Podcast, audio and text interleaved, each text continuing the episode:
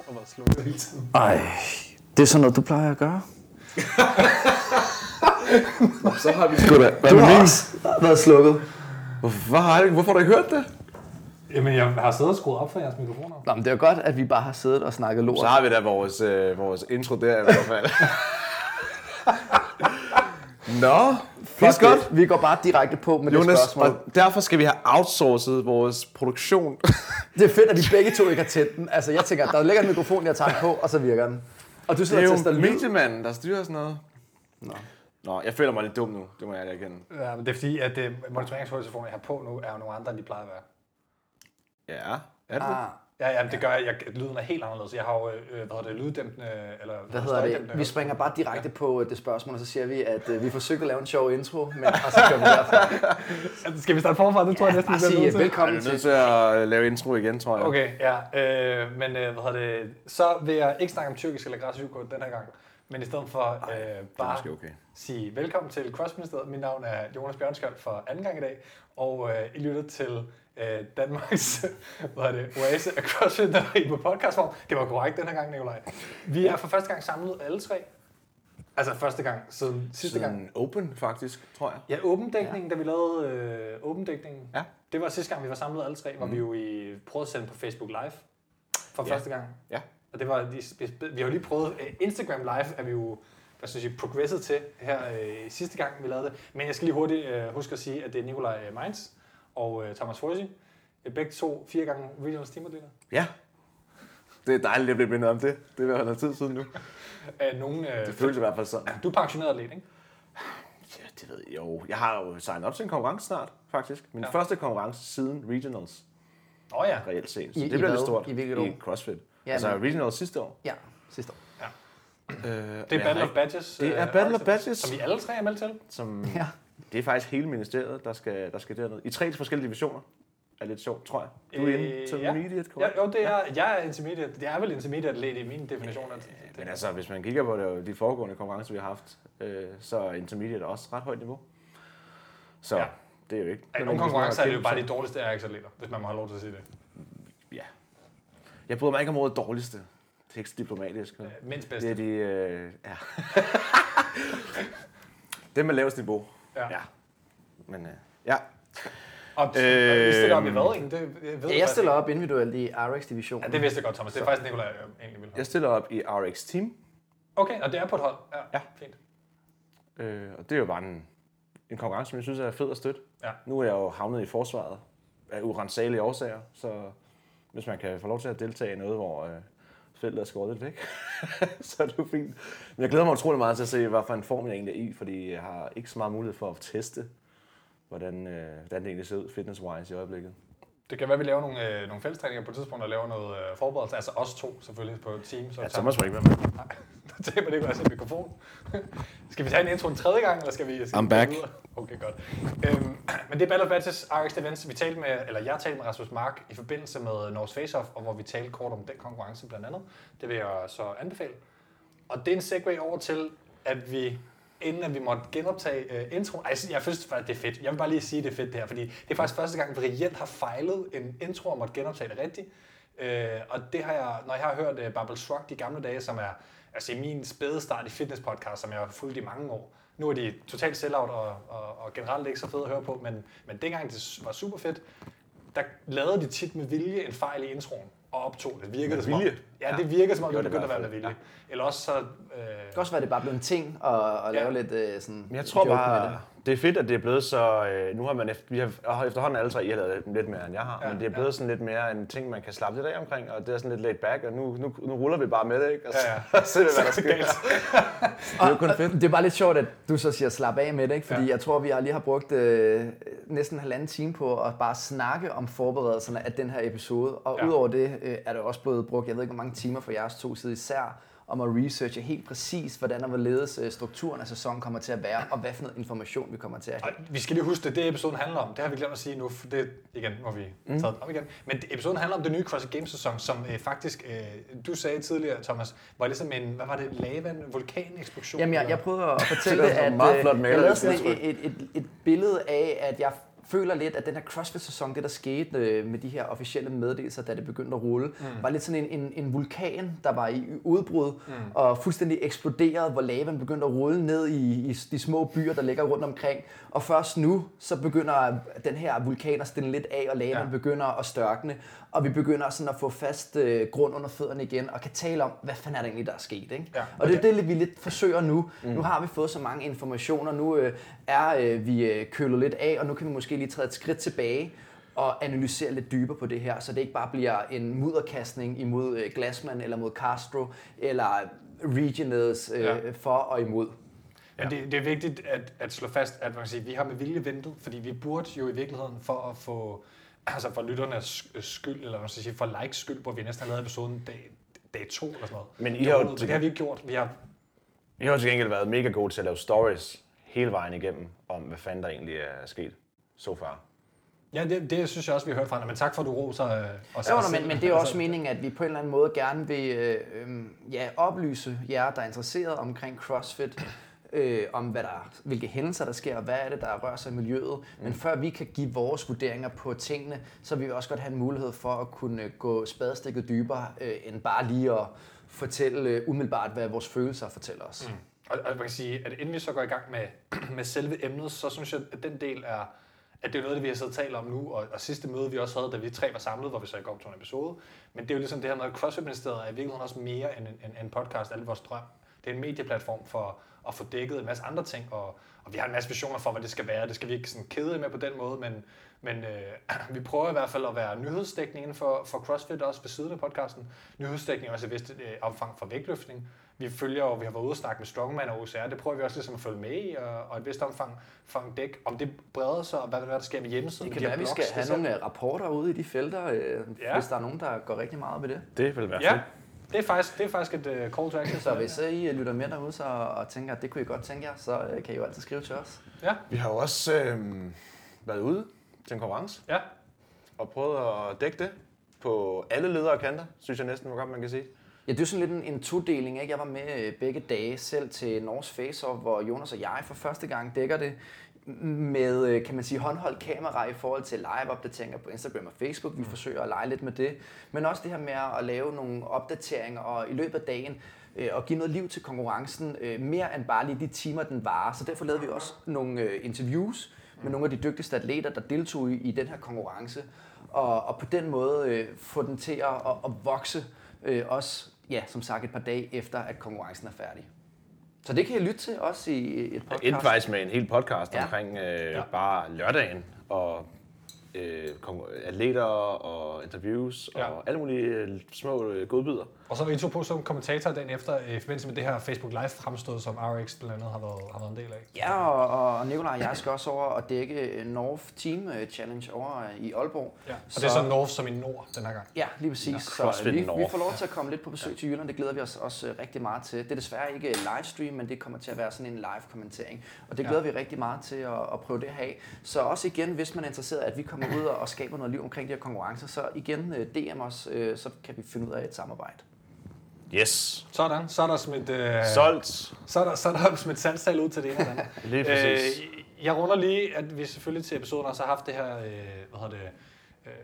t-shirt-konkurrence med VikingFit, som vi har haft mange gange før. VikingFit, vores samarbejdspartner, og de har stillet en t-shirt, måske, vi ved det ikke, det kan også være, det er en Raglan, eller who knows, til rådighed, eller hvad man skal sige, til den, der har stillet et tilfældigt spørgsmål. Nu er det ikke os, der udvælger det bedste spørgsmål, men nu trækker vi bare tilfældigt lod blandt alle dem, der... Det skal vi også lige prøve. Og de har en konkurrence i slutningen af den her måned. Hvis man vil vide mere om det, så hop lige ind på deres side, Instagram. Der er de også ret aktive, kan man sige. Ja, deres VikingFit Team Challenge, det er den, du refererer til. Ja, men du må også gerne lige nævne detaljerne, hvis du har lyst. Jamen, så skal jeg lige finde detaljerne en gang. Mm-hmm. Det er jo faktisk en konkurrence, jeg selv overvejede at deltage i, men jeg fik sgu ikke lige fundet en partner. Og du skal også pike til Battle of Badges. Nej, jeg kan ikke. Som pensioneret atlet kan man jo ikke deltage i så mange konkurrencer længere. Det er sjovt, jeg talte faktisk med min kæreste om det der med, at dengang man startede til CrossFit, og man begyndte at komme... Hvem er din kæreste, du må gerne lige fortælle? Claire Crowley. Ja, som er tidligere individual kvinde. Som har været 2 gange hold sammen med mig, faktisk, og 2 gange individuel atlet til regionals. I Meridian og Afrika? Henholdsvis Meridian og Europe tilbage i 12, tror jeg, hun var afsted i Europe. 12 eller 13. Og så i 15, som i Meridian. Det kan blive et helt podcast i sig selv, det her med at konkurrere med sin kæreste. Ja, og det kunne vi. Vi talte om det tidligere også. Ja. Så længe man ikke skal coache sin, så er det fint. Men vi talte netop om det der med, at da man startede CrossFit, der deltog man i alt, hvad man overhovedet kunne finde.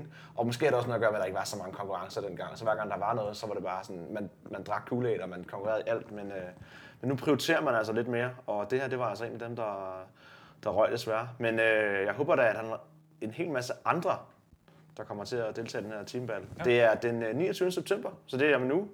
Fra nu af i hvert fald, hvor vi optager hos Cross Company Randers.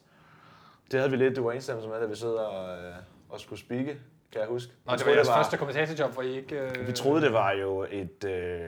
Vi troede, det var kompaniet, eller forvekslede det med kompaniet i Odense, som man CrossFit Copenhagen Box, men det er noget, der hedder Cross Companiet, som er en gammel militærkaserne i Randers, tror jeg. Interessant. Ja, okay. Så super fedt. Så jeg kommer afsted til det. Ja. Der er team, dame, herre, og bare derudad. Vi håber, man stadig kan melde sig til, ellers så er det faktisk klart. Men i virkeligheden emnet for i dag, tænker jeg, at vi stille og roligt springer ved til, hvem der er andre. Det her, jeg ved, Sam Harris på sin en stor podcast også, han kalder det housekeeping, når han når igennem alle de her små ting, man skal snakke om. Lytter du til Sam Harris podcast? Ja, Waking Up, anbefalesværdigt i et vist omfang. Det er meget politisk, ikke så meget om CrossFit, men... Han er jo en kæmpe meditationsguru, så vidt jeg er orienteret. Så jeg har jo kigget på at lytte til den, men der er også alt muligt andet, som ikke er så meditation. Podcasten handler om alt muligt andet, så det er ikke så meget. Men vi må lige tage en podcast-anbefalelses-podcast i dag. Episode hos sig selv. Men første del, vi skal igennem, handler om at ligesom forklare jer, hvad der rent faktisk er sket, hvordan det er sket, hvem der har sagt, det er sket, og hvornår. Og til at starte med det, dem, der så har fortalt os det, hvor har vi fundet ud af alle de her ting, vi også har haft op på story, det vil vi gerne fortælle jer, for I selv ved, hvem er det, man kan finde de her oplysninger hos. Fordi at det er lidt en jungle, der er jo ikke... Politikken har sjældent CrossFit-nyheder, og hvis de danske medier har CrossFit-nyheder, så snakker de om traktordæk, ikke? Altså, og DRS, de kommer helt sikkert ikke til at have det fremover, fordi de lukker hele sportslinjen også efterhånden, så det er kun fodbold, der bliver dækket der. Og det, der er interessant i det her, det er jo netop, at vi hidtil... historisk set altid har fået vores nyheder fra crossfit.com, eller games.crossfit.com, altså headquarters. Og nu har vi pludselig fået en masse nyheder fra en masse andre medier, og det har været en helt ny mediestrategi for CrossFit. Og jeg personligt har ikke rigtig sådan stolet helt på det, fordi hvorfor kommer det pludselig fra de her medier, som tit samler sådan lidt op bagefter? Ja. Hvorfor kommer der breaking news derfra? Og den diskussion har vi jo haft med folk, der har skrevet til vores Instagram. Det hvad skal man sige, bagom scenen, det er mig, der hvad skal man sige, primært har stået for nogle af de stories, hvor der ligesom er blevet lagt de her breaking news op, så det er mig, der lige har siddet og nogle gange modtaget spørgsmålene og svaret. Vi skriver, når folk skriver til os altid, hvem det er, der svarer, så det ved folk også. Men der har været nogle diskussioner, og folk har haft holdninger, både i kommentarer og DM's og sådan nogle ting med, kan man også stole på det rigtigt, og hvem er kilden og sådan nogle ting. Jamen, og det har vi også internt været lidt uenige, faktisk. Der mangler jo lidt det her mediebyrå, ikke? Altså ligesom når der kommer nyheder, og så der, når TV2 eller DR1 eller whatsoever lægger nyheder ud, så er det lidt måske Ritzaus bureau, hvor man får nogle af de her nyheder, ikke? Altså, man har ligesom nogle kilder, hvor man der har opbygget troværdighed i hvert fald. Om det er fake news eller ej, det skal vi ikke vurdere, men det har i hvert fald opbygget noget troværdighed igennem årene, og lige nu virker det som om, også når du kommer til at gennemgå det, at de nyheder, der kommer, det er lidt mere nogle tilfældige personer, som snakker med nogen, som snakker med nogle andre. Og på den måde, så tænker man, okay... Ja, mestendels, Thomas, det er næsten rigtigt, vil jeg sige. Fordi der er faktisk... Det er den fornemmelse, man har. Tilfældige personer, der taler med en meget vigtig person. Ja, men det er den fornemmelse, man sidder med her, som crossfitter, ikke? Som jeg lidt repræsenterer. Det er ikke man så... validiteten har ikke været så høj, fordi man historisk set ikke har fået så mange news derfra. Nej, men man kan sige, der er tre elementer af det, som jeg lige hurtigt runder. Det ene er, at CrossFit faktisk har brugt et press release agency, ligesom Ritzau er så faktisk netop... Eller Reuters vil jeg nogen snakker også om. Altså Ritzau er et agency, som folk, de laver mini-nyheder, som andre nyheder bruger. Det vil sige, hvem er modtagerne af Ritzau? Det er ikke ligesom Politikken har nogle læsere. Ritzau har nogle journalister, der læser dem og bruger deres nyheder. Og CrossFit har faktisk brugt et news release agency i USA til nogle af de her ting også. Det har folk bare ikke vidst, men det er der, The Morning Chalk Up for eksempel har fået nogle af deres informationer fra. Okay. Det kom bare først lidt senere. Yeah. Men det er en af de 5 kilder, vi har brugt, og som vi bruger i dag. Det er noget, der hedder PR Newswire, som er et press release agency. Og så kan man så snakke om The Morning Chalk Up, og det er så den næste ben af de 3 ting, jeg vil sige, det var, at Der er jo faktisk nyhedsmedier, som dækker CrossFit, men vi har bare været forventet, men det er en underlig situation. I CrossFit er det jo ikke FIFA, der laver fodboldnyheder. Der læser du din fodbold. Hvor læser du din fodboldnyheder, Thomas? På bold.dk. Yes. Typisk eller, ikke, eller sporten.dk. Ja, jeg er så ikke så fodboldinteresseret, så jeg læser på politikken. Men, det er nogle lidt specielle nyheder. Tekst-TV. Angående fodbold, der kommer der. Er det ikke lukket? Nå, men bare for at sige, at det normale... CrossFit har været det anderledes. Alle andre sportsgrene more or less, hvis de er store nok, og der er medier, der går dække dem, og det er så det interessante, som vi kommer til at tale mere om, så læser du dine nyheder hos uafhængige medier, der dækker sportsgrenen. Mm. At CrossFit laver nyheder om sin egen sport er i virkeligheden underligt. Ja, det er det jo. Men det er jo bare det, vi har været vant til. Ja. Så nu er det pludselig underligt, at det ikke er sådan. Ja, enig. Præcis. Og det er jo så det, der ligesom er vigtigt ved det. Mm. Og derudover så har der så været, for at ramme de andre kilder, så har der jo så netop været tilfældige personer, altså udover The Morning Chalk Up, som er en avis, og det må vi lige acceptere.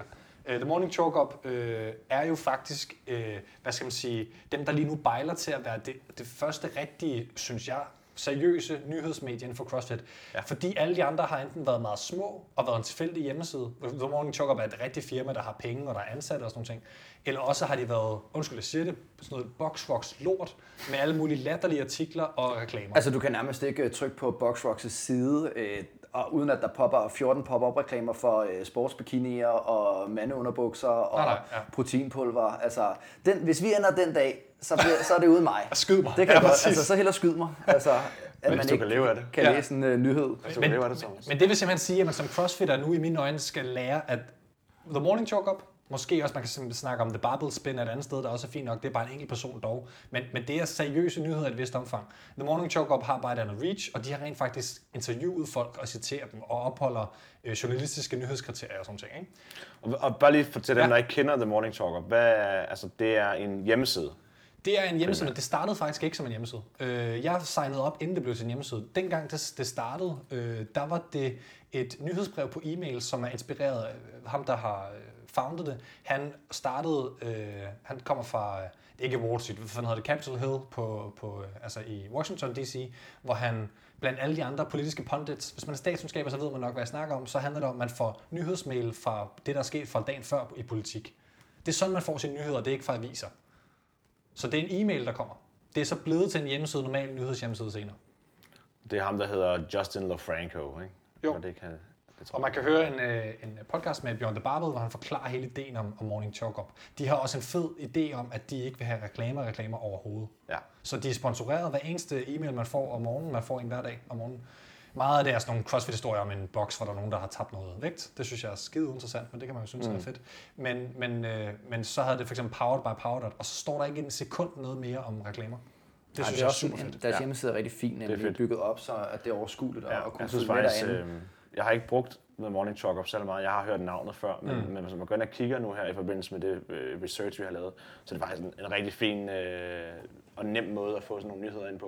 Og det er lidt sjovt, bare lige for at runde den af, og apropos, da du spurgte mig til, når jeg bruger bold.dk, det er jo også pumpet med reklamer. Med reklamer. Ja. Og det der er lidt sjovt, nogle gange, så når du trykker på et eller andet sted, som er en halv centimeter på din telefon fra altså, den nyhed, du gerne vil læse, så med vilje, så klikker den hen på et andet sted for at få dig derhen i stedet for. Så bold.dk er faktisk fodboldens svar på Boxrun. Måske mere Morning Chalk og bare pumpet på reklamer, ikke? Okay. Flowlight, eller hvad det hedder. Flowlight. Ja. PR Newswire, bare lige for hurtigt rundt, det er faktisk det nyheds press release agency, som CrossFit har brugt altid, så vidt jeg forstod. Jeg har fandt nyheder helt tilbage fra 2012, som CrossFit har brugt via dem. Men mange af de her bliver jo ikke picket op. Jeg har ikke set andre end Morning Chalk Up og et lokalt nyhedsmedie i USA, hvis man googler på det, faktisk tager de her nyheder og bruger dem. Så det er faktisk ikke noget seriøse nyhedsmedier åbenbart gider. Nå. Så spørgsmålet er, om folk gider skrive om CrossFit nok til, at det... Ja, der er i hvert fald ikke så mange, der gør det. Så har vi haft Arman Hammer, som på YouTube og via hans podcast, Vodcast hedder den. Jeg har flere podcasts efterhånden. Ja, men det er den, der handler om CrossFit. Det er der, man ligesom primært har hørt om det. Og han er en person, som vi kommer lidt ind på senere. Spændende. Har været meget bad standing hos CrossFit. Men Greg Glassman har simpelthen udvalgt ham som... Han har lige startet en YouTube-vlog om CrossFit, lige da den her ting skete. Og så får han det her dumt ned i skødet. Han har simpelthen fået tusinder af views af den her årsag. Så det er fedt for ham, tror jeg. Han ligger på Arman Hammer TV på YouTube. Han er et interessant navn. Nu har jeg siddet og lyttet lidt til ham her i går. Altså, det er faktisk virkelig skægt, det her med, at han en gang til Regionals, tror jeg, blev bedt om at gå. Games, tror jeg. Var det Games? Ja, det Games. Ja, fordi han havde skrevet så meget lort om CrossFit og udtalt sig, eller i hvert fald været kritisk. Ikke? Ja. Og det var en gang i en tid, hvor CrossFit ikke var så god til at tage kritik. En gang, snakker jeg ved ikke, det virker som om det lægger måske lidt ny linje her med, med tingene, men lad os tale om det senere. Men det er bare ret interessant, at Justin Berg var over og udvise ham fra Games, og nu er det faktisk ham, der er sådan, han var faktisk først med nogle af nyhederne før. Main lead, altså har talt direkte i telefon med Glassman omkring nogle af de her ting her. Så har der været nogle andre podcasts. Beyond the Barbell blev faktisk kontaktet af Greg Glassman og sagde nej til ham. og de fortryder det i den episode, de har lavet om emnet. Det er der ingen, der forstår. Det er jo en af mine favorit. Jeg henviser tit til den her hos os, fordi at de har adgang til nogle folk i USA, vi ikke altid har. Men de siger simpelthen nej, så det er måske ham. Arman Hammer har måske været anden valget, vil jeg sige. Men det, jeg vil så sige, Greg Glassman er altså ikke særlig spændende at høre på i en podcast. Nej, men du har hørt Girls Gone WOD. Jeg har hørt et par godt podcasts. Jamen, jeg har også hørt nogle andre podcasts med Greg Glassman. Blandt andet Julie Fauchés interview af ham. Og han har nogle interessante ting på scene, men som person er han utrolig inspirerende at høre på. Og kan bare lige lade være med at tænke på, at han har sin store, runde ølmave, og så den der latterlige kasket, han altid skal vende på den omvendte vej. Altså, det ligner sådan en lille teenage-dreng, der render rundt. Mange millionærer med helt slidte jeans. Helt underlig type, men jeg ved, han lider vist også af nogle ting og sådan noget. Han er jo ret dygtig gymnast, så vidt jeg har indtryk af, så han må jo have et eller andet hat i. Han er jo stor fortæller for gymnastik også, altså sådan. Det er hans baggrund af gymnastik. Ja. Men der er ikke nogen tvivl om, han er dygtig, men han er sådan lidt en sjov type. Men det skal man måske også være for at udrette store ting nogle gange. Jeg synes, han virker som en visionær, kan man godt kalde ham. Sådan skal man være lidt ekcentrisk, tror jeg. Så det er de tre sådan primære kilder, vi har haft til informationer. Fordi at Greg Glassman så er gået igennem henholdsvis Arman Hammer og The Morning Chalk Up, udtaler sig til dem, og så også den her Girls Gone WOD-episode, som han har lavet om Games. Jeg vil sige, den handler ikke selv om games, den handler om alle andre ting, så snakker han tilfældigvis også om games. Det handler meget om noget CrossFit Health, som sådan nyt alt det, initiativ. Som vi ikke synes er interessant, men som er det, Greg Glassman bare fucking elsker åbenbart. Ja, lige præcis. Fordi nu skal han til at ødelægge, det er min holdning, han skal til at ødelægge CrossFit Games-sæsonen for i stedet for at bruge penge på CrossFit Health. Det snakker vi om bagefter. Der smider du bomben allerede der. Så har vi egne kilder, vi snakker selv med nogen, og det ser vi så ikke mere om end det, tror jeg. Men vi snakker selvfølgelig også selv med nogen, og har nogle gange adgang til nogle mennesker, som ved nogle ting, og det har vi blandt andet brugt til at kunne finde ud af svarene på nogle af de spørgsmål, jeg har stillet. Og så er der... og måske er svarene... Altså, man kan jo ikke altid sige, få svar på det, men for i hvert fald få nuanceret de her spørgsmål. Her, nogle gidsninger om, hvad der kan ske. Altså, jeg vil sige, et vist omfang bedre fakta, end hvis Arman Hammer bare har sagt noget, vil jeg næsten sige. Ja. Altså, hvis han bare siger sin holdning til noget, og man ikke ved, hvor han har det fra, så vil jeg næsten hellere tage vores egen kilde. Men det er også... Ja. Den sidste ting er, at vi har brugt subredditen på CrossFit, altså på Reddit, som Thomas og jeg i hvert fald bruger en del. Og vi bruger det ikke som en kilde i sig selv, for det er tilfældige anonyme mennesker, der skriver ting. Men næsten hver eneste gang, der sker noget i CrossFit-verdenen, så er det første sted, det kommer frem. Fordi der findes jo ikke et nyhedsmedie, som er så hurtigt endnu, som tilfældige internetbrugere. Og det er bare modsat Facebook eller Instagram, der er det sgu lidt mere seriøse mennesker for, men det er rent faktisk en computer, tit man skal gå ind på og have skrevet noget, ikke? Mm. Og det er lidt sjovt, bare lige apropos det der med, at det er internettet, der gør, at vi kan følge med i alt, hvad der sker. Og det er ikke, fordi vi skal have den store filosofiske snak om CrossFit og internettet. Mm. Jeg synes bare, det er ret interessant at se, hvordan forestil jer, at hvis der ikke havde været det her internet og den her globalisering, hvor vi ligesom kan interagere med hinanden, altså så havde vi jo ikke ligesom skid om noget eller noget som helst, især i CrossFit. Så det er bare ret sjovt at se det her CrossFit, altså hvis man skal tage det som en ting i sig selv, så er det bare vokset helt vildt med internettet, og nu sidder vi her og snakker om det, ikke? På vores podcast. Jeg kan sige, at CrossFit vil jo ikke være noget som helst uden internettet, tror jeg. Så det er lidt sjovt at tænke på den tanke i hvert fald. Yes. Jonas, jeg holder den kørende, jeg holder den varm. Nej, alle de her forskellige nyhedsmedier har jo ligesom skiftet en lille smule til at være... først på beatet, så at sige, med de forskellige annonceringer, som der har været op til de her ændringer, der skulle være. Ja. Og det er sådan en fin lille tidslinje, som du har overblik over, Jonas. Ja, jeg vil gøre det lidt kortere, end jeg tror, jeg oprindeligt havde planlagt, fordi vi har allerede fået sagt rigtig mange fede ting. Det er fint, vi har jo snakket om medierne. Ja. Men nu vil jeg meget kort gennemgå udviklingen af den her situation. Med datoer, hvem der har sagt det, og om ikke rigtig snakke om, hvad de har sagt. Så nu skal jeg holde tungen lige i munden derhjemme? Ja. Det startede den 20. august, hvor Arman Hammer han er først med en vlog, hvor han taler om, at der er en masse, der er blevet fyret i CrossFit Media. Og det er jo årsagen til formentlig, at der ikke er kommet noget fra CrossFit. Det er, at 60% af hele deres staff fra CrossFit Media, som vi snakkede om med Nikolaj Rønnow i episoden med ham oprindeligt, om at CrossFit er et medieselskab før noget andet næsten, de er så alle sammen blevet fyret. Det går han frem med, og så er The Morning Chalk Up udgiver en artikel om det samme. Og næste dag, den 21. august, så går vi live med den her nyhed, så vi er lige en enkelt dag forsinket der, fordi de kommer ud om aftenen. Ja, allerede her den 20. august, der lufter har Arman Hammer faktisk noget med, at regions måske kan være truet af det her. Ja, det er så kun rygte, godt du siger det, men det er så kun rygte baseret på det her tidspunkt. Han siger, at... Så det her vulkan begynder at sprutte, ikke? Altså... Ja. Jo, men vi snakker, det går der amok på vores egen. Altså, det er jo her, alle begynder at tænke, fuck, hvad sker der? Ja. Og det vil sige, fra den 20. august dag er alle atleter nervøse ved at skyde på. Det kunne man. Fordi det begynder at være, det er ret substantielt rygter det her. Og det hele går i udbrud, ikke? Og jeg vil skyde på, at før den 20. august, fordi Arman Hammer har det her rygtebaseret fra nogen jo, der er nok nogen i CrossFit-verdenen, som er mere inde med CrossFit HQ og de helt store atleter. Matt Fraser måske, han har allerede måske... Fraser har vist lige siden Games. Måske, who knows. Nå, den 23. august, så bekræfter Arman Hammer, at der ligesom sker noget mere. Og The Morning Chalk Up breaker, og derefter går Arman Hammer med det samme, ud og laver en YouTube-video om det, at nu sker der fucking noget. Og det her, vi har de fleste detaljer fra alt det, der er sket, og det er her, man får at vide, fuck regionals, det er slut, games bliver ændret massivt, åben er nyt, åben ændrer sig, og alt... Vulkanen eksploderer. Yes. Jamen, fuldstændig. Og det er så via et telefoninterview med Greg Glassman. Så lad os bare lige hurtigt tygge på den, bare til the haters out there, har jeg lidt lyst til at sige, for jeg har holdt på, at det var sandheden fra starten.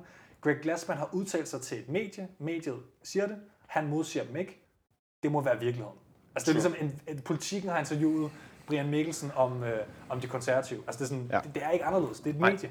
Du har ret. Og de citerer ham direkte, og formentlig, her tror jeg, at Greg Glassman har en klar mediestrategi, for så kommer det ud i bidder efter det her.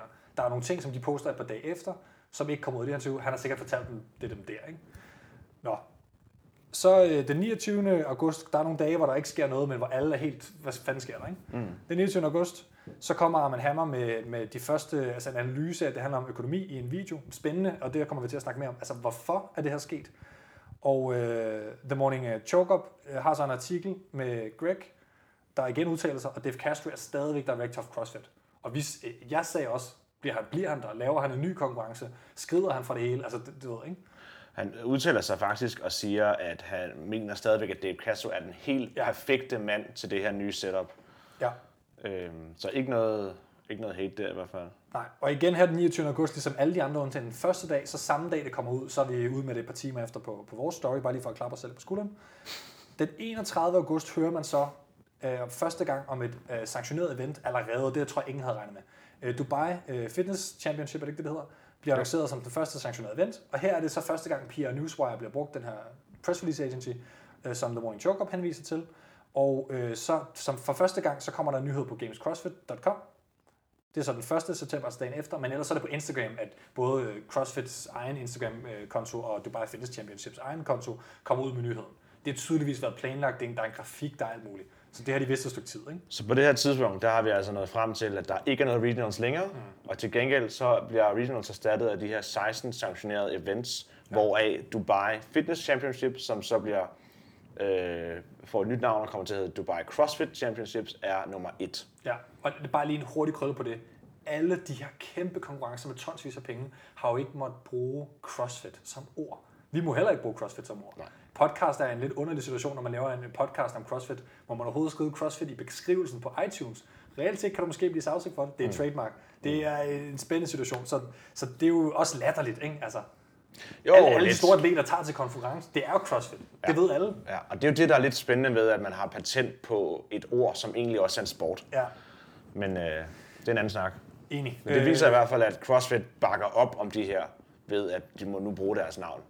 Og bare til alle lytterne derude, så skal vi nok gennemgå, hvad det så er, der er sket lige om lidt, også i detaljer, og så komme med vores holdning på det bagefter. Det er bare lige for, at alle er med på, hvad der er sket, og hvornår det er rullet. Den 4. september, det er så her, at Bjørn de Barbel forholder sig til det, og det er her, de fortæller, at Greg Glassman faktisk har ringet ringet til dem og sagt nej. Det er et rigtig dårligt tidspunkt at have sagt nej på i en... For det er faktisk 14 dage efter, at det hele vulkanen begynder at ulme. Ja, men det peger jo på, der begynder man først at tænke, okay, han rækker ud til eksterne medier og skider på sine egne medier. Ja. Med vilje virker det som om. Han har da ikke nogen tilbage, kan man sige. Nej, men spørgsmålet er også om, at han skal også afvende alle os andre for at gå ind på crossfit.com for at få nyheder. Jeg synes, det er sjovt, når I også sidder og ser og siger det her med, at han gør det, ikke? Altså, fordi det lyder som om, han bare sidder og snakker med sig selv nærmest, og tænker, hvad skal der ske her? Så jeg kunne godt tænke mig, altså, og det ved vi jo ikke noget om, hvem er det, der, altså, han må jo sidde og dele det her med 5-6 andre mennesker, forestiller jeg mig, altså, det er jo nærmest umuligt at lave de her ting alene, så det er sådan lidt, du ved, det føles som om, at han har måske sit team bag sig, men der er ikke nogen, der ved, hvem det er, og så sidder Dave Castro måske med sit team over i den anden lejr i HQ, ikke? Så det er sådan lidt sjovt, at det er bare Greg Glassman, men, og hvem ellers? Men det er jo bare sjovt, man, altså, normale virksomheder plejer jo at have en presseperson til sådan nogle ting her, ikke? Ja. Og her er det bare ejeren, one man army, der går frem og siger, nu vil jeg styre mit skib i den her retning. Han griber callen og ringer til de her forskellige podcasts, ikke? Eller men den synes jeg er faktisk lige hurtigt, vi skal skyde af den her, for det er fucking spændende, og det har været fra sådan et sladdermæssigt synspunkt mit absolut mest brændende spørgsmål. Det har været, hvad med Dave Castro? Dave Castro er director of CrossFit Games. Bare lige sådan termmæssigt derude. Der findes CrossFit Incorporated, og de ejer altså nogle så underselskaber. Det er for simpelt forklaret det her. Der er forretningsdel, skal vi gå ind på. Men CrossFit Games er ligesom sit eget afdeling. Og det er Dave Castro, øverste chef af, og så Justin Berg er ham her general manager. Og de to vidste begge to ingenting, siger både Arman Hammer og de kilder, vi har snakket med. Præcis. Så de sidder nemlig i HQ, det der mener, så de sidder nemlig og er på ferie, ikke? Som du selv siger, er nødt til at tage hjem fra den her ferie, fordi nu er det hele ved at eksplodere, ikke? Ja. Og det er det, der er så sjovt, ikke? Altså, hvis de ikke ved noget, så må Greg Glassman have nogle loyale soldater, kamptropper på hans side, han kan diskutere de her ting med. Man må gisne om, at det handler om, at Greg Glassman har sagt, Castro, skal det koste så mange penge, og det ene og det andet. Han siger jo en af hovedårsagerne til, at han ser det hele er noget lort. I virkeligheden lyder det næsten som om. Nu tolker jeg. Det er, han snakker meget om den her Latin America Regional i Sydamerika, om hvor dyr den har været. Ja, det her med, at, hvorfor skal vi give $8 million, eller nu er det også bare tallet skyder ud, for at sende 2 gamesatleter afsted. Men som det er de dårligste. Ja, men det var fordi, de brugte den her OL-arena, ikke? Og så er det også der, jeg siger, at du kan sgu da lave CrossFit i en gymnastiksal, hvis det skulle være. Og der var strække samtidig, så du skulle tage en masse ekstra penge og sådan noget. Så det er også lidt, men det virker lidt som om, at Castro har ligesom fået for lang snor, og så i stedet for at sige, Castro, skal vi lige ændre det til næste år, så siger han, jeg ændrer alt. Det tror jeg ikke nødvendigvis er sandheden, men det virker næsten lidt sådan, ikke? Han virker lidt for mig som sådan en Greg Glassman, og jeg har aldrig rigtig brugt mig om Greg Glassman som sådan, men når det er sagt, så har han fandme fat i den lange ende nogle gange. Kan man så diskutere, men han er jo lidt sådan en Sith Lord, der bare sådan sidder tilbage i sit mørke kammer der og tager nogle beslutninger fuldstændig hen over hovedet på alle, som burde være med i de her beslutninger, kan man sige. Ja. Men det, som jeg i hvert fald har ladet mig fortælle nu her, det er jo, at han har jo gået med de her planer faktisk fra før Games i år, om at ville ændre det, og har været sådan noget, han har overvejet lang tid inden, så det kommer ikke måske helt så meget ud af det blå, som det virker som om nyheden kommer ud af det blå. Men hvem taler han med det om, ikke? Altså, fordi, altså, det der er interessant, fordi, der er ikke nogen gisninger eller rygter om. Det kan være, han har hyret en eller anden coach til, altså sådan en forretningscoach, eller hvad man kan sige. Han har jo vist allerede med opbygningen af hele CrossFit, og den måde, som det er blevet udbredt på, at han er visionær mere end noget andet. Ja, han er bestemt ikke bange for at tage takstokken og så sige, at nu gør vi sådan her. Lige præcis, og han har været succesfuld med det. Men inden vi kommer alt for dybt, så vil jeg bare lige indskyde, at det er jo Dave Castro, som har stået og været chef for at opbygge CrossFit Games, og det er jo det, vi snakker om. Vi snakker om sporten nu. Mm. Så jeg ved godt, der er et 4 år så siden af, men hele sporten, det er Dave Castro fra første dag. CrossFit-sporten, som vi kender. Ja. Og det er det, vi snakker om. Det er CrossFit Games-sæsonen. CrossFit Games-sæsonen er Open Regionals Games osv. Så det interessante der, hvor du vil hen, det er, at Greg Glassman, godt nok som ejer af firmaet, han går ind og laver om på noget, som han egentlig har en anden mand ansat til at gøre. Ja, og uden at vedkommende i hvert fald er informeret om. Dave Castro, og det ved vi altså, i efterretningsverdenen. Jeg er tidligere efterretningsofficer, stadigvæk bare ikke fuldtidsansat. Der arbejder man med, hvis inden man bomber nogen nede i Irak eller sådan noget, så skal man mindst have 2 forskellige kilder, som er uafhængige af hinanden, som bekræfter en oplysning. Nogle gange skal man bruge flere, og nogle gange skal man bruge rigtig mange, og der er forskel på, hvor gode kilder er. Vi har nogle gode kilder, og vi har nogle mindre gode kilder, men det peger på, at Dave Castro vidste ingenting inden at 60% af hans mediehold bliver fyret, og at han måske ikke vidste om nogle af ændringerne med Games. Det er jo vanvittigt. Det er fuldstændig. Der må man bare, altså... Det er uhørt. Ja, og så bare lige kort for at runde Glassman af her, ja. Så er det jo også, da han startede CrossFit, altså helt tilbage i 2007 og lidt før endda. Eller 5, tror jeg. Ja, 5, tror jeg bare. Ja, så var tanken, at det her det skulle være et program, som skulle kunne trænes af de almene og gerne til... politimænd og brandmænd, ja. Og som kunne få et hurtigt, effektivt træningsprogram. Så det var jo aldrig tiltænkt, at det skulle gå hen, tror jeg umiddelbart, at blive en sport, men det er jo så gået hen og blevet senere hen. Ja, jeg vil bare sige, at vi kommer til at runde, hvorfor alt det her skete. Ja, meget mere senere. Det er fordi, det er svært ikke at komme til at. Men det er lige for at sætte rammerne for, hvem er Glassman og hvem er Castro, og at vi har de her to lejre, der står så, lidt med hver deres tanker omkring, hvordan og hvorledes den skal skæres, den her CrossFit. I forhold til, hvornår CrossFit blev grundlagt, vil jeg bare lige hurtigt sige, at den første journalartikel kom ud i 2002, så det er i hvert fald tidligere end det. Ja, det var før. Ja, okay, så det 2001, tror jeg, eller deromkring. Ja. Nej, men det er også ligegyldigt. Jeg tror, 2007 er Games, ikke? Og 2011 er så åben, ikke? Jeg tror, det er nogle af de tal, jeg måske har siddet og tænkt på. Ja. Bare lige for at runde tidslinjen af helt hurtigt. Den 6. september, så er han igen ude i vælten, og der får vi den næste omgang af informationer omkring Games. Og det er fra Girls Gone WOD podcasten, som så samles op af The Morning Chalk Up og Arman Hammer, som hvad skal man sige, tager alle Games sæsondelene ud og fortæller om det. Og så samme dag, så kommer det ud, at Granite Games er den anden officielle sanctioned event. Vi skal nok komme ind på, hvad Granite Games er for noget til jer, der ikke ved det. Og det bliver officielt, det kommer vi selvfølgelig også ud med. Den 9. september, et par dage efter, så er det Arman Hammer, der har interviewet Greg Glassman, og det er så den tredje bid af de tre store bidder om, hvad der kommer til at ske.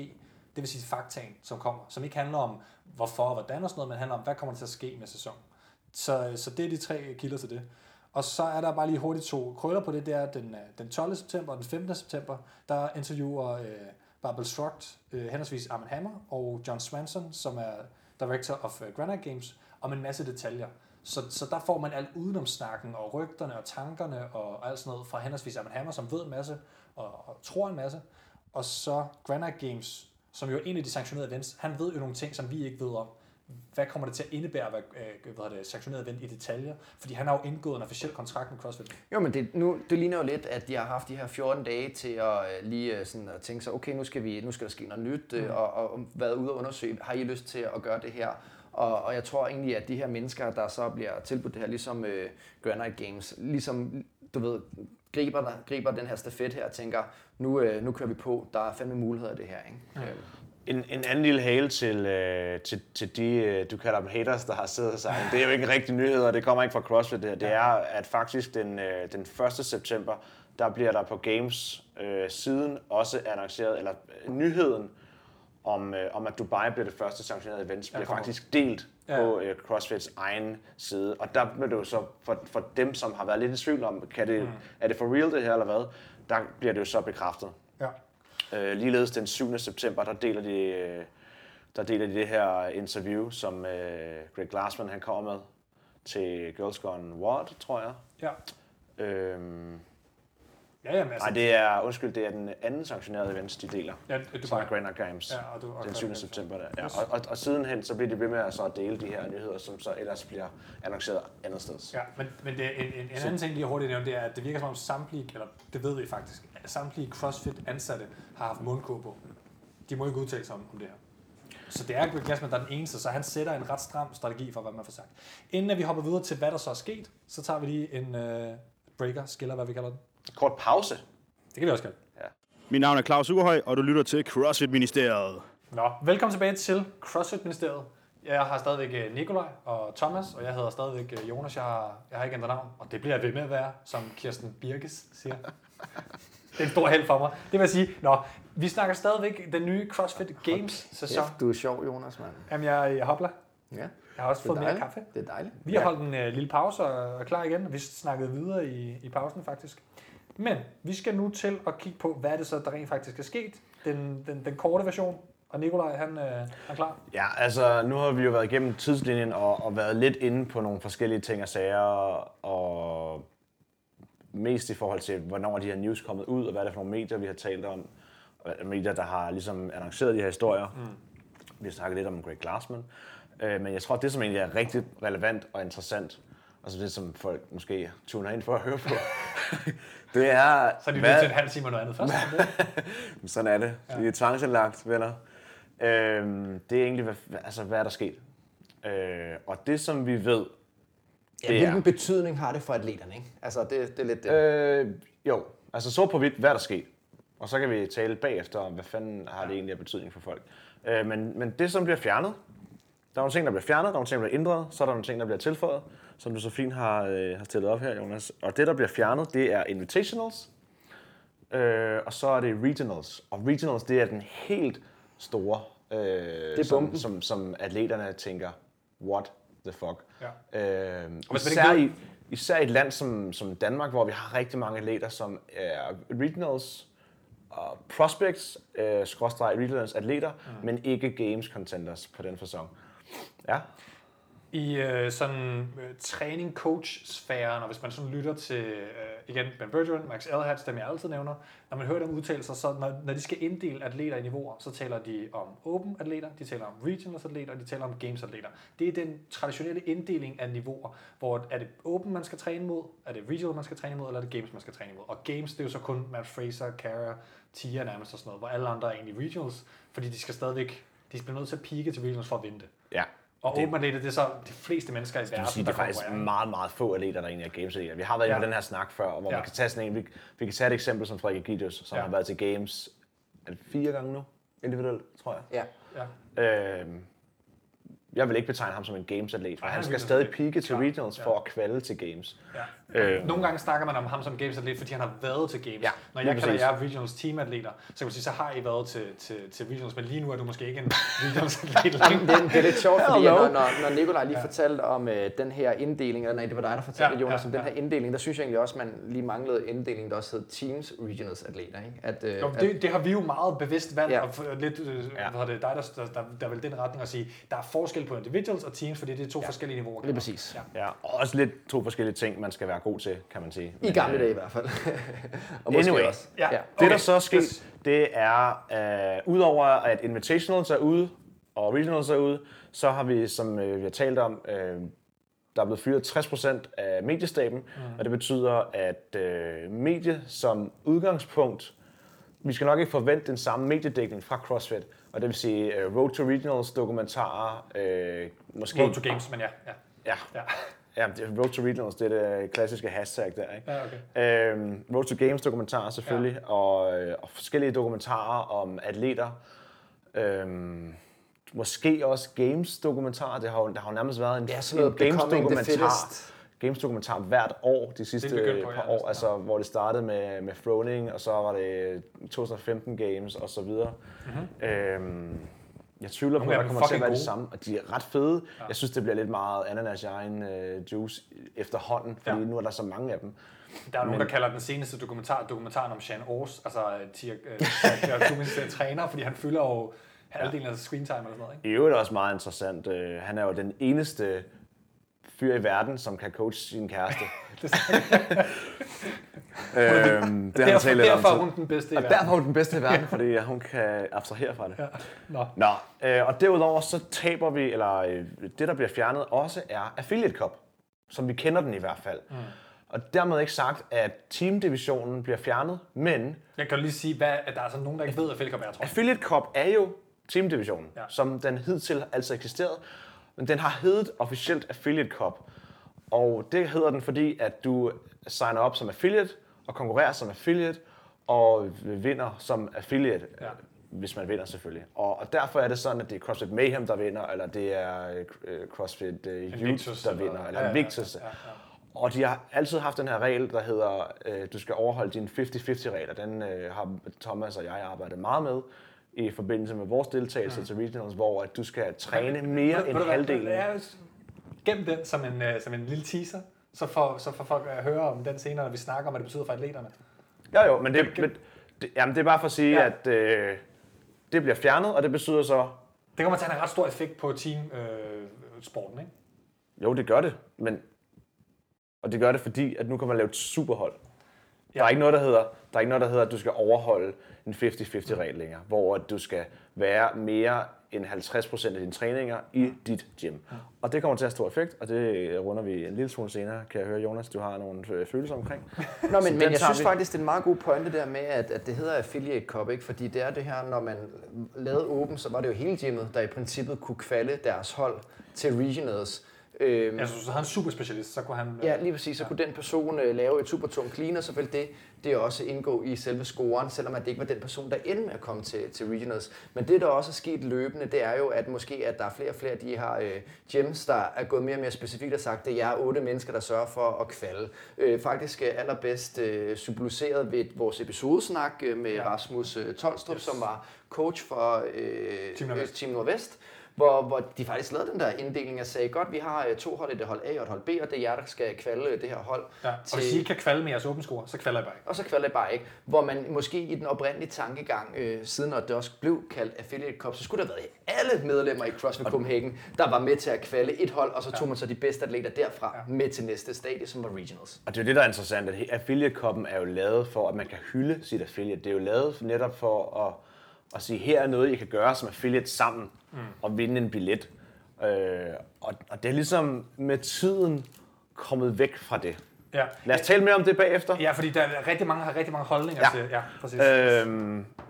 Men nu senest det er de ting, der er blevet fjernet, som vi ved i hvert fald. Så har vi talt en lille smule om Team Series og Liftoff. Det kan vi ikke sige noget om endnu. Nej, der er ikke hvad noget... er det igen? Fordi jeg tror, altså Regionals Games Open, det ved alle hvad er. Men Invitationals... Team Series... Ja, Invitationals, det er den årlige konkurrence, hvor at man... Show? Ja, det er et show faktisk. Det er ikke en konkurrence.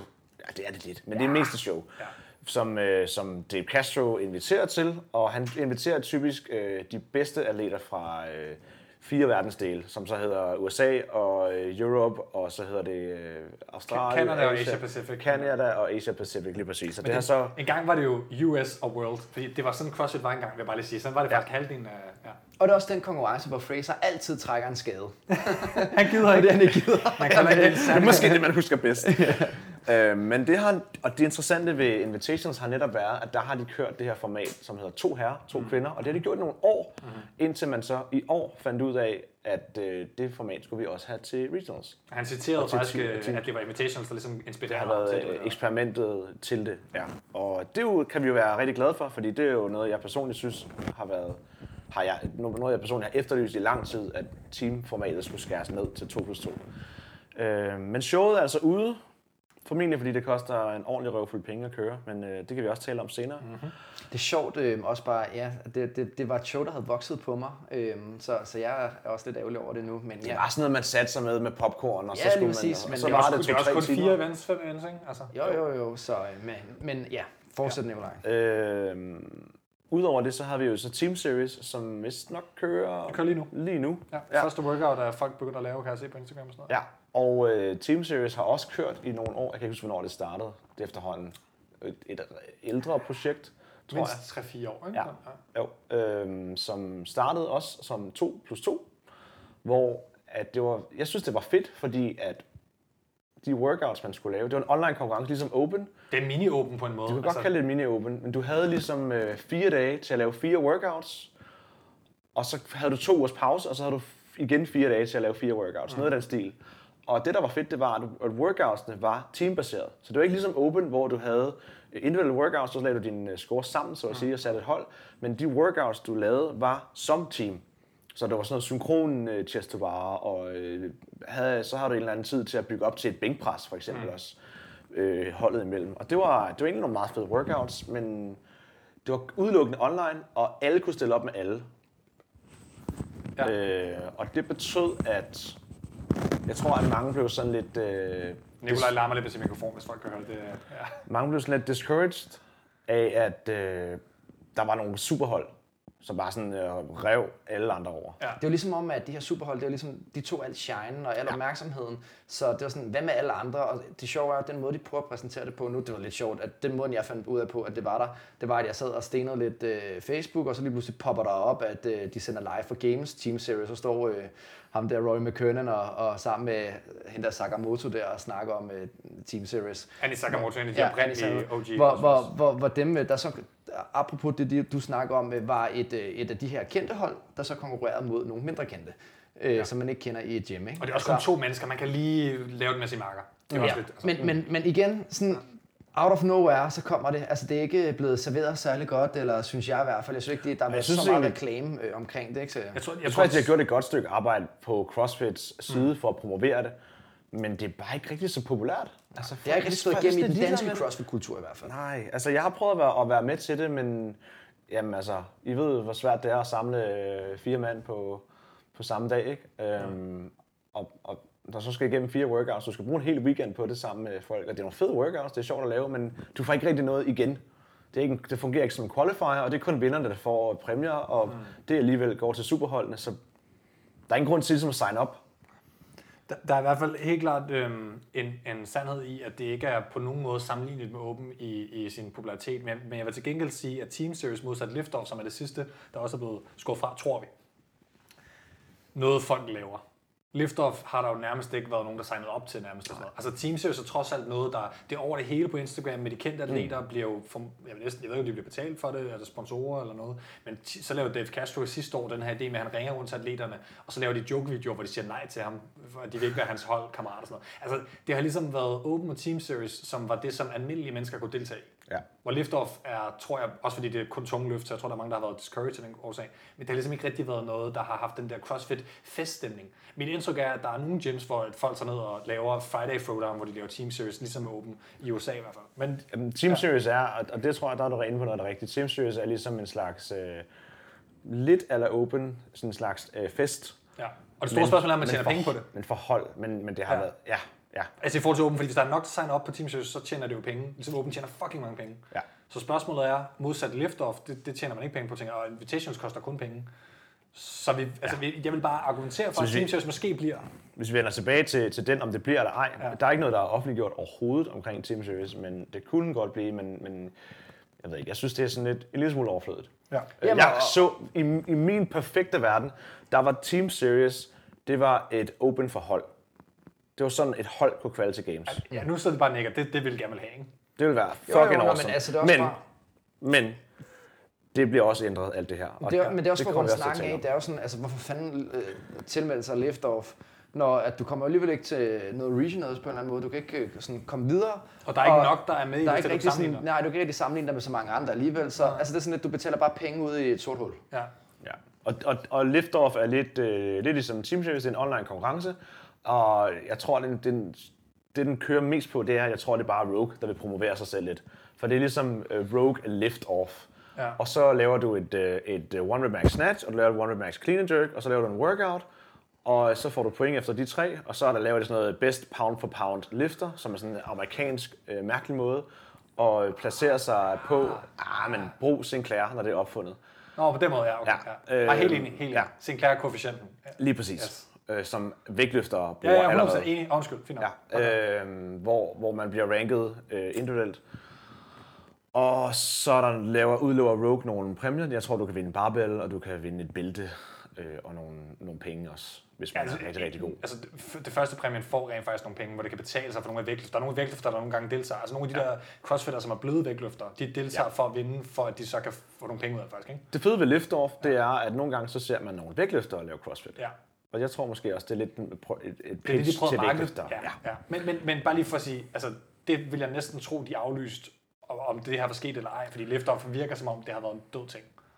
Det er mit indtryk. Det skal jeg ikke kunne sige. Nej. Men det er kun gidsninger. Vi har intet om Team Series og Liftoff endnu. Det er de ting, der ligesom er fjernet. Invitationals, regionals, hele medieplatformen, ikke det hele, men en stor del af det, og så affiliate-koppen, som vi kender den. Så det, der så er sket, det er, at til Games, i den måde, man kommer til at kvalde på til Games, i stedet for, at man skal igennem Open, og så igennem Regionals, og så kvalde til Games derfra, så fjerner man alle Regionals, og så laver man det, der hedder Sanctioned Events i stedet for. Og ideen er, at på sigt vil man have 16 CrossFit-sanktionerede events, hvor vi så ved nu, at Dubai CrossFit Challenge og CrossFit Granite Games, kommer det til at hedde, bliver de 2 første. så er ideen, at man vil udvide og have på sigt 14 mere, ud over hele verden. Der er tale om Wodapalooza, der er tale om French Throwdown, der er tale med på Island, som Annie Thoris er involveret i, men det eneste, vi ved so far, det er, at Greg Glassman har sagt, de er, quote, on board. 13 af de 16, så vidt jeg husker, han siger, ikke? Har de lockdown? Jeg taler om French Throwdown, Wodapalooza og den på Island. Klart, det er ikke blevet annonceret endnu på den måde. Han har sagt, at det er aftalt, men det er jo ikke kommet officielt. Ligesom nej, lige præcis. Men det var i det samme kilde som den der siger, at han er 13 ud af de 16, har de allerede på plads, more or less. Ja. Og så nævner han byer. Han har i hvert fald byer og lande, og det bliver sådan noget med, at der kommer til at være sanctioned events i Kina og i Sydafrika og alle mulige forskellige steder i verden, sådan, så det skulle være lige lidt uanset, hvor du er og kunne kvalde. Ikke i Danmark, nok lidt mere i USA end i Asien. Ja, 4 liner op i USA. Det må være procenterne af overskud, de er i gang med at forhandle på plads, så det ikke er blevet offentliggjort endnu. Og ikke noget i Danmark, så vidt vi ved. Der er der nogen, der har spurgt, så der er ikke nogen umiddelbart i Danmark noget... Ej, jeg tror ikke, vi har nogen konkurrence af den kaliber endnu, som kan blive sanktioneret. Ja. Jamen, der er lytter, der har spurgt specifikt, om der kunne være i fremtiden. Jamen, altså, måske det, så skulle det jo være, fordi man skulle ud og have fat i Ballerup Super Arena igen, hvor de har erfaringer måske med det her setup her, og så team op med RX Events, eller et eller andet, som måske kunne gribe igen den her mulighed for at blive en del af... Der er måske nogen ude i kulissen et sted i Danmark, der arbejder på at lave en stor individuel konkurrence, som man kunne måske... Men vi kan i hvert fald godt sige, at det bliver ikke CrossFit Ministeriet, der kommer til at stå for selve planlægningen af konkurrencen. Nej, men det kommer selvfølgelig til at være noget. Men så vil jeg bare lige henvise, jeg spurgte Rasmus Mark face to face, om han ved noget. Han ved ikke noget. Nej. Så RX Events ved ikke noget nu. No offense, Rasmus, men jeg tror ikke, Greg Glassman ved, hvem fuck du er. Men, endnu. Anyway, det der så kommer til at ske, det er, at man laver de her konkurrencer. Typisk så har der en online qualifier, som fungerer lidt a la Open. Dubai har 3 qualifiers, tror jeg, som faktisk starter den 3. oktober. Så hvad har vi 2 uger til fra det tidspunkt, vi sidder her i dag? Mm-hmm. Og så kører du din online qualifier, så du deltager i konkurrencen. Og hvis du så vinder som herre, eller kvinde, eller team det her event, så får du en billet til Games. Bum, Games direkte. Lige præcis. Yes. Afsted til Games. Og det er sådan ligesom det format, der er sat op. Derudover... Det nye regionals kommer nok. Ja, så de her sanktionerede events kommer til at være regionals med et kæmpe twist, fordi... Ja, lad os komme ind på det lidt senere. Ja. Derudover, så i den her spæde fase, så vil man tage vinderen af... Ja, det kommer ikke til at kun at være i den spæde fase, men ideen er, at man tager vinderne Open. Og lige nu er der, altså vinderne Open nationalt i hvert land. Lige nu er der 162 lande, der har et affiliate. Nogle har kun én. Minimum et affiliate. Ja. Og hvis du har et affiliate i dit land, så kan du deltage. For eksempel. Grønland har en. Ja. Det er John, der er fittest in Greenland. Og... han kunne jo for eksempel få en billet til Games ved at blive fittest in Greenland. Mm-hmm. Eller Philip Thomsen Biskov vil få det i Danmark. Philip Thomsen Biskov og Frederik Fransen. Mm-hmm. Min gamle veninde Dalia Darwish vil være fittest in Egypt og vil afsted til Games. Og det er altså den måde, altså, det vil sige, at der kommer 162 herrer og 162 kvinder. Men ikke nogen hold. Men ikke nogen hold for Games. Hold ikke nogen hold til Games. Ja. Og de her atleter, de kan komme med, fordi de har statsborgerskab, eller hvordan? Ja, det har vi talt en lille smule om, og det er ikke helt på plads, men vi har nogle kilder, der siger, at man skal have... Er det pas, Jonas? Det er pas statsborgerskab, og fordi at det, de snakker om, det er dobbelt statsborgerskab. Det har de ikke løst endnu. Nej. Men vores kilde siger, at det ligger faktisk fast, more or less, på det her punkt, at det kommer til ikke at være location. Det vil sige, det er helt nyt der. Ja. Det er ikke, hvor man befinder sig, men hvor man simpelthen har pas statsborgerskab. Det er det samme. Og det giver jo rigtig god mening, for ellers så kunne Thomas Frøsig Larsen flytte til Uganda, og blive den fittest in Uganda, og afsted til Games. Så det er jo faktisk en sikring af ulandene, det her mod, at der bare er nogen, der tager deres pladser. Der vælter ind med ekspertsen. Og det hænger jo sammen med hans visioner. Altså, det er en sikring af, at der ikke er folk, der flytter. Seriøst, jeg kunne godt forestille mig, at der har været folk, der flytter til Grønland i 3-4 måneder, for at tage den plads der. Men det er jo også, Greg Glassman har sagt, at han gerne De har 15.000 CrossFit affiliates i verden. Han siger, vi vil gerne op på 150.000 i verden. Hvordan får man det? Det kommer man ved at få nogen fra Egypten til at gå vildt meget op i CrossFit lige pludselig. Ja. Og fra Zimbabwe. Lige præcis. Og så skal de selvfølgelig kunne komme til games og få en, en god oplevelse. Ja. Så det vil sige, at vi har 16, der vinder Sanctioned Events. Det må anses at være vores elite. Så har vi 162 fra alle mulige lande. Så er der selvfølgelig nogle lande i Europa, altså Australien for eksempel, og nogle lande i USA, som også kommer til at være nogle rigtig, rigtig dygtige crossfitter, som, altså i lande, hvor crossfit er kæmpestort, og som producerer nogle rigtig gode crossfitter. Ja, vi kan bare sige Brent Fikowski for eksempel, der bliver nummer 2 i Canada måske. Ja. Mm-hmm. Vil så ikke kvalde. Nej, han kvalder til Games. Eller gør han det, Nikolaj? Ja, fordi så kommer der så til at være, i hvert fald, og det er det, jeg mener med den spæde start her, umiddelbart, som det er lagt op til, 20 fra Open. Så top 20 til Open kvalder også. Altså worldwide. Worldwide, yes. Lige præcis. Og det er så som udgangspunkt, som vidt vi ved, bare i forhold til det der med dobbeltkvalder, der rigtig mange, der har spurgt til, det er så dem, der ikke er kvalet via noget andet, så vidt jeg har forstået det indtil videre. Det vil sige, at hvis man bliver nummer 1 i USA og nummer 1 i Open, det er meget sandsynligt. Det vil være for eksempel Matt Fraser måske, hvis han ikke bare tager et event, det gør han måske, så er det ikke 2 pladser, han optager. Så er der ligesom en anden... Så rykker man videre til den næste. Så, ja, og det samme med Sanctioned Events, hvis Matt Fraser... Der er nogen, der har... Jeg har hørt nogen overveje, hvad hvis Matt Fraser bare tager til alle 16 events for at vinde dem, for at fuck de andre, og så vinder USA og verden i Open også. Så rykker det selvfølgelig bare ned til nummer 2 på skamlen, i stedet for at der får den plads. Ja, lige præcis. Og bare lige for at runde den der med, at det er top 20 til Open, det er altså også lidt interessant. Apropos den snak, vi havde meget kort om, man er Open-atlet, om man er Games-atlet, eller man er Regionals-atlet. Fordi lige pludselig, så selvom du er Games-atlet, så var der nogle af dem fra Games, der alligevel endte med at måske tage et enkelt vent sådan stille og roligt, fordi at de var klart de bedste i deres region eksempelvis. Det kan de ikke gøre længere, fordi så kommer de til at falde så langt ned på Open-scoren, at de ikke har nogen mulighed for at komme i top 20. Så det stiller altså lige måske nogle større krav til seriøsiteten og træningen op til Open, sammenlignet med tidligere. Mm. Man kan sige, at dem, som tidligere var Regionals-atleter, skal måske til at være Open-atleter igen. Lige præcis. Og det er jo også en interessant debat. Så det vil sige, at vi har cirka 196 deltagere til games på herresiden. Og ligeledes på kvindesiden. Og så har Greg Glassman så talt lidt om, at for at ramme det magiske 200, så vil han have nogle få billetter, som kan udlåses til det, han kalder loudmouths, som er sådan nogle footballspillere. Hvor han seriøst det udtryk. Jamen, han, det er meget crossfit-agtigt.